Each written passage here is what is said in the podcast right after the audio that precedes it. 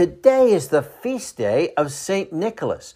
Born to wealthy Christian parents in the 4th century in what is now Turkey, historical facts are few, but his legend is enormous and across the Christian spectrum, no saint has been painted as often as St. Nicholas.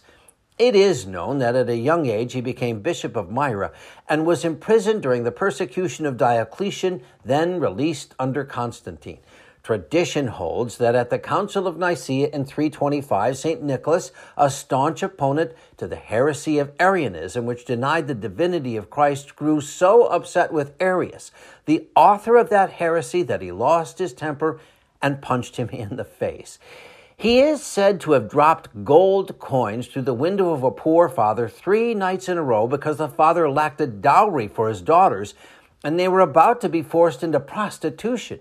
And when family wealth was passed on to him, he gave it all away to the poor. Another story tells of him dropping bags of gold down the chimney of a family in need. Sound familiar? It is this story, as well as so many others, that over the centuries has inspired gift giving on his feast day.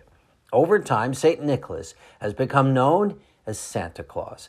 For 17 centuries, his legend has grown, and as we near the celebration of the birth of our Lord Jesus Christ to his Blessed Mother, in the presence of the great Saint Joseph, it must be the case that the generosity of the Father is being expressed around the world through the love of the Holy Spirit, and that St. Nicholas has been charged with the eternal task of helping us celebrate with gifts.